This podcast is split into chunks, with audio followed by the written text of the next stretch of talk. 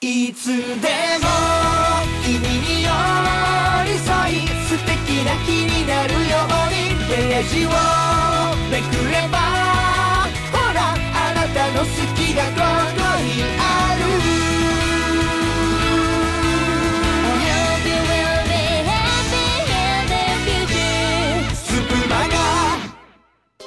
皆さんこんばんは。5月21日の夜7時を迎えました。スプマガ別冊袋とじ今夜のお相手は私トークリッキーが担当させていただきますのでどうぞよろしくお願いいたします。さてさて今夜はですね最近私結構仕事がバタバタと忙しかったので構成作家の安さんとの番組作りというかちょっとなかなかできていなかったということもありましてただちょっと余裕が出てきたので構成作家の安さんに何かいいネタありませんかというふうに聞いてみたところですね。やさんが爽やかな笑顔とともにこのお手紙を読んでくださいということでですね、えー、やさんの構成作家のやさんからですね、えーお題というんでしょうかあのお手紙をいただいておりますので今夜はそちらを中心にお送りさせていただきますのでどうぞ最後までごゆっくりお楽しみください。スプマガのスプマガ別冊袋閉じを始めるよ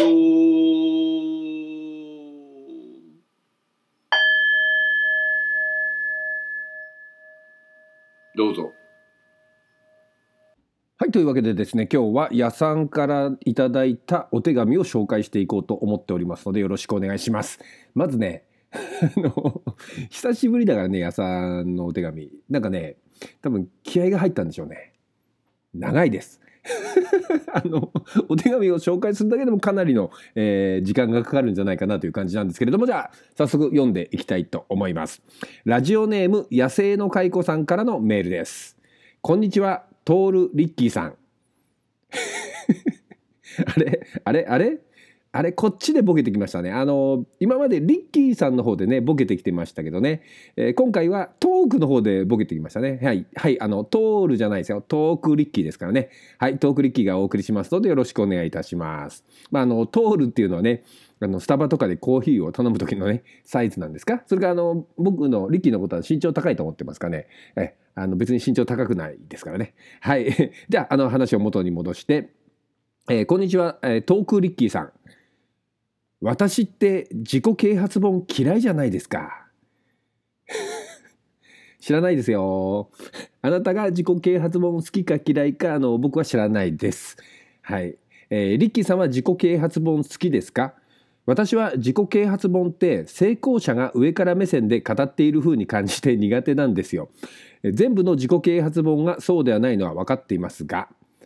自己啓発本って努力家でポジティブで向上心がある人は読めば役に立つと思うのですがぐうたらでネガティブで天の弱な私には全く向かないと思うのです。それに読んだからといって必ずしも成功するわけではないし、えー視野や学び方を逆に狭くしてしまう可能性もあるらしいですよということでですね。あの随分 まあまあでも気持ちわかるよこれ。これうんわかる。うん。わかりますよ。わかるんだけどかなりあの車に構えたね斜め上からの目線でね自己啓発本を見ていらっしゃると思うんですがまああその中で、えー質問ですね。リッキーさんが今までに読んだ中でおすすめの自己啓発本はありますか？私は読まないと思いますけどね。教えてくださいと。読まないのに教える必要があるっていうことはあると思うんですけどね。今回、えー野生の介護さんからいただいたねこちらのお手紙にね、えーお答えしていきたいと思いますがまずねその自己啓発本って何かがちょっとよく僕分かってなくて。でも確かに自己啓発本という書き方をされるとなんか成功者が上から目線で語ってるっていうのはちょっと分かるような気がするんですけどこの自己啓発本っていうのが何なのかよく分からないんでちょっとあの調べてみたんですけどね。ウィキペディア情報なんですけども人間の能力向上や成功のための手段を解く人生指南書「How to 本」ということみたいなんだけどどうなんだろう？あのその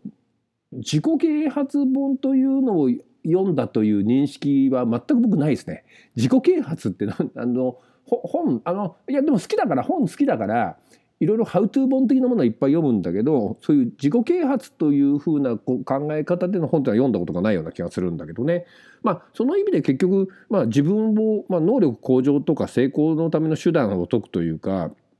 まあ、自分を変えた本ということで言うと、まあ、その意味であの、まあ、自己啓発なのかどうか分かんないんですけど、えっと、私が一番そういう意味で影響を受けたのはあの高校時代に出会った布袋寅泰さんの音楽ですね。あの本じゃねえじゃねえかっていうとこだと思うんですけどやっぱでもその、まあ、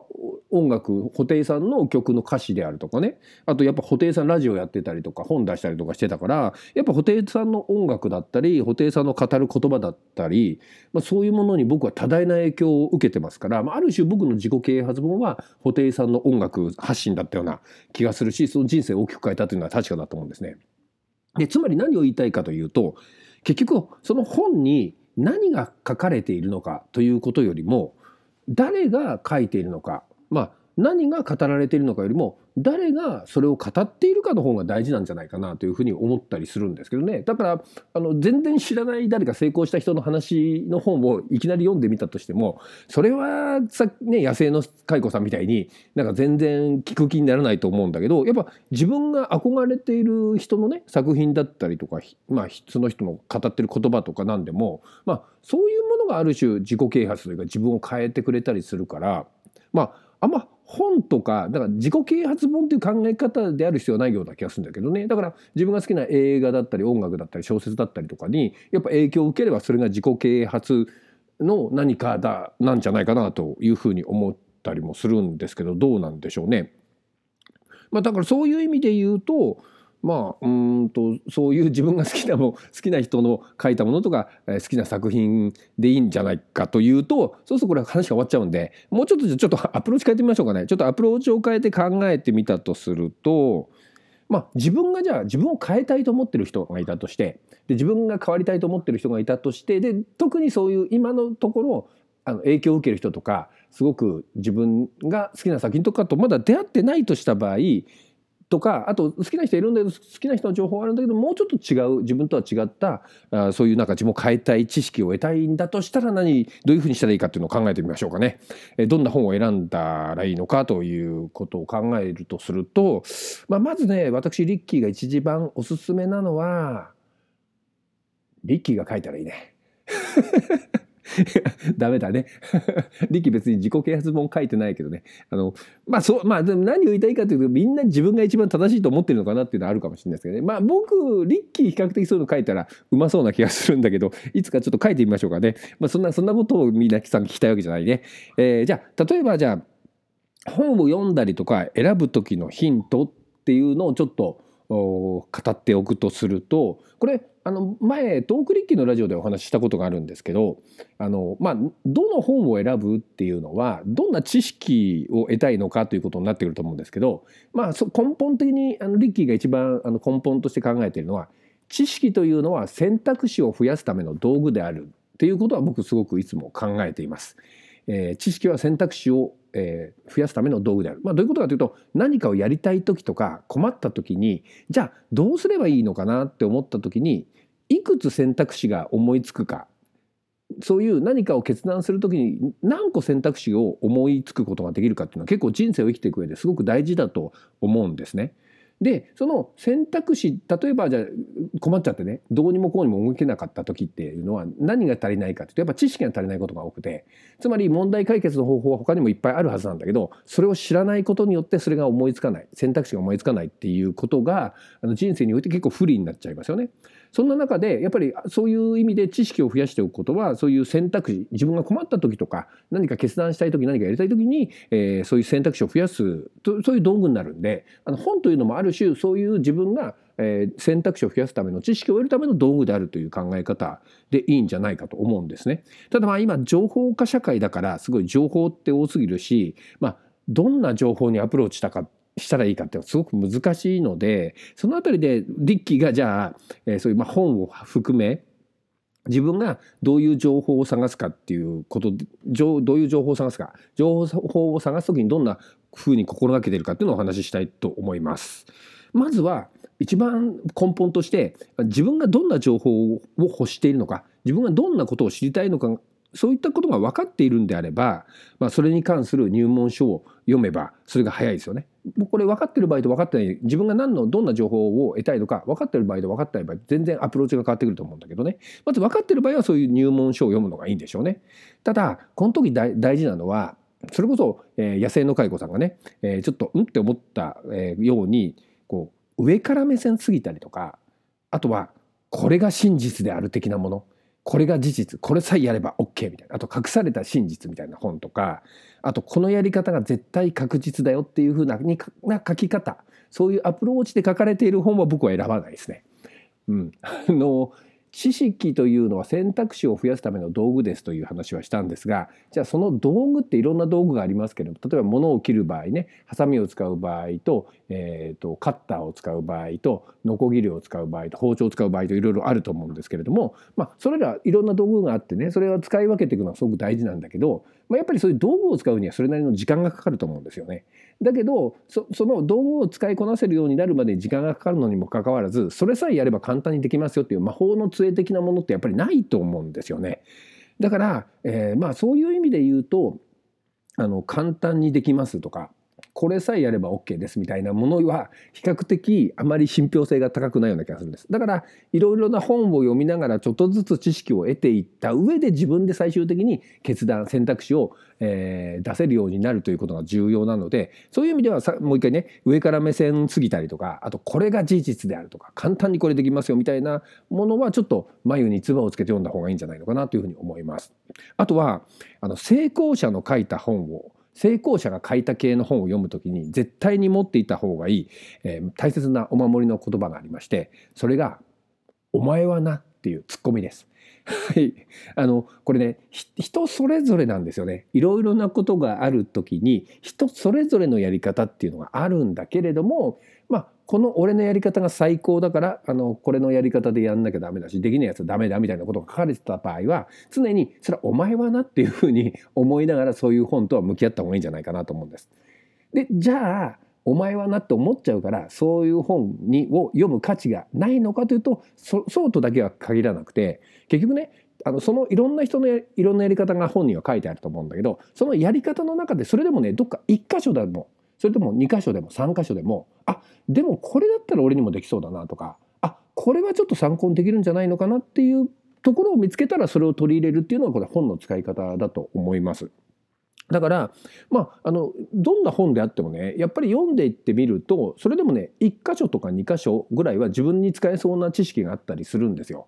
うん、であの逆に言うとそうやってさっきも言ったようにあの一冊の本読んだから全てができるようになるわけじゃやっぱりなくって、えー本を読んでその知識を得たらそれを実際試してみたりとか。あとは、えーその本に書いてある1箇所と他の本に書いてある1箇所とまた他の本に書いてある1箇所それを自分の中に取り入れていって初めて自分のオリジナリティとかあの自分のスタイルというのができていったりするんですね。だから本を読む時にか、ね、大切なのは、まあ、このやり方が全てだからこのやり方でダメだったらダメだよってことは絶対なくってその人にとってはそのやり方がいいんでしょう。それはそれでいいいいんだけどこの中でじゃあ自分はここは取り入れようと。で他の本の自分はここを取り入れようということで自分なりに、えーそういったいい部分を取り入れていくそしてあの必ず全部が当たりの本なんてないわけだからやっぱり、えーそうやって当たりを当たり一箇所本の何冊かを読んだ上で当たりを拾っていくっていうところがすごく重要じゃないかなというふうに思います。ということで、まあ、自分がやりたいことが分かっているどんな情報を自分が必要としているか分かっている場合の読書というのは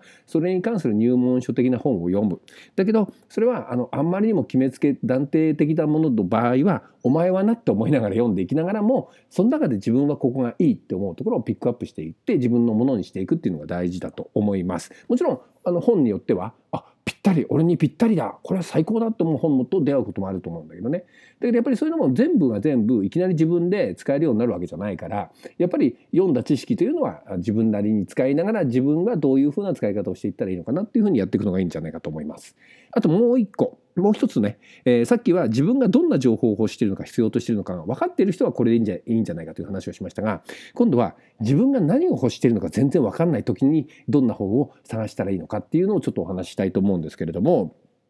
まず最初に、うん、あの自分が何を欲しているか分からない状況どんな情報が欲しいのか分からない自分がどうしたらいいか分からないけど何か知識を増やしたい時にはまずどうすればいいかというとやっぱりこれはね自分で探すしかないと思ってます。自分で探すのが一番だと思ってます、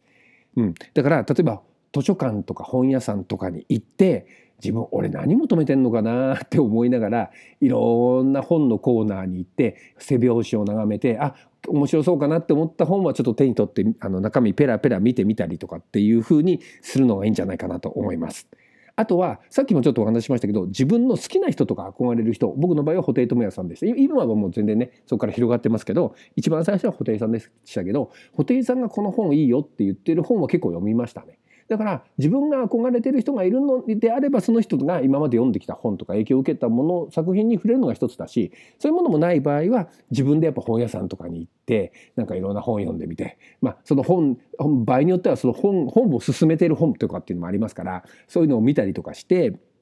であの自分でとにかく探していくことが大事だと思うんですね。でこのね何を探しているのかわからない時っていうのは僕結構あるんだけどこれどういう時かっていうと僕台本を書いている時にいやでその台本のアイデアを探している時によくあのやっぱり本屋さんとか僕たくさん本持ってるんですね実は。すっげえいっぱい本があって例えば、まあ、まあ多いのは演劇の本とか戯曲集もそうだしあとお笑いの本とかねもちろん漫画とか小説とかもそうだし僕音楽やった時代もあるので音楽のミュージシャンのインタビューとかねあとバンドスコアなんかもありますしまあそれだけじゃなくって、えー問題解決のハウトゥー本的なね、えーものから国際政治学政治経済いろんな経営戦略の本とかまあ中小企業経営診断士も勉強してたし僕も勉強してたからそういう本はいろいろあるんです本棚いっぱいあるんですけどやっぱりね自分がその芝居のネタとかあのどういう台本にしようかなって思っている時ってやっぱり何かあの欲しい何か書きたいし何か何かがもうちょっと足りないなって思う時にはやっぱりどこにヒントが隠れてるかわからないんですよね。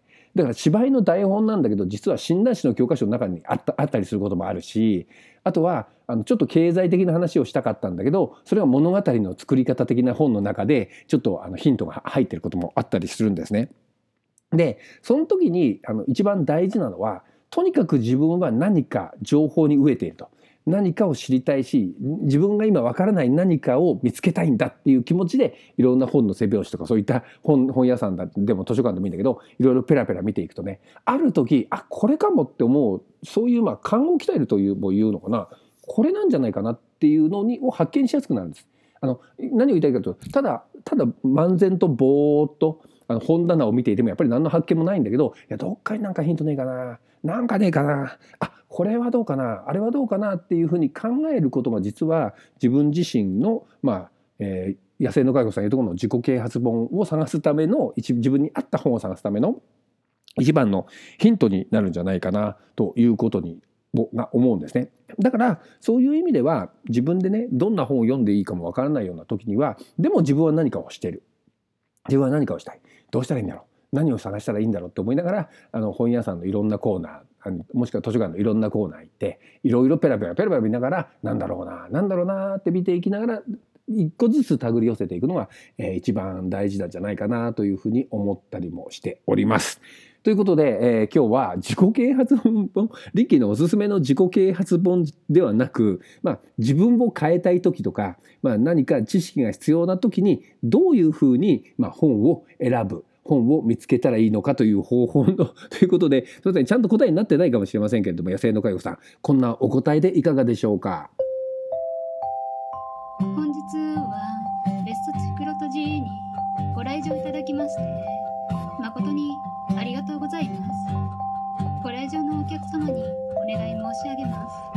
らせです。花のない花や斎藤アンソニー長澤さんハイズマシュマエム鶴巻トークリッキーサジナテ長草若子タルホル源宇宙飛行士以上の皆様方向性が迷子です。それでは最後までお楽しみくださいませ。はいこれで良かったんでしょうか？これバラエティなんでしょうか？というね感じなんですけれどもとりあえず今日はですね、えー久しぶりに野生の蚕さんね野さん構成作家の野さんからいただいたお手紙をもとにお話をさせていただきました。さあスプマがこれからも、えー続々毎日楽しい番組をお送りしていきますのでこれからもどうぞ皆さんお聞きください。それではトークリッキーでした。ありがとうございました。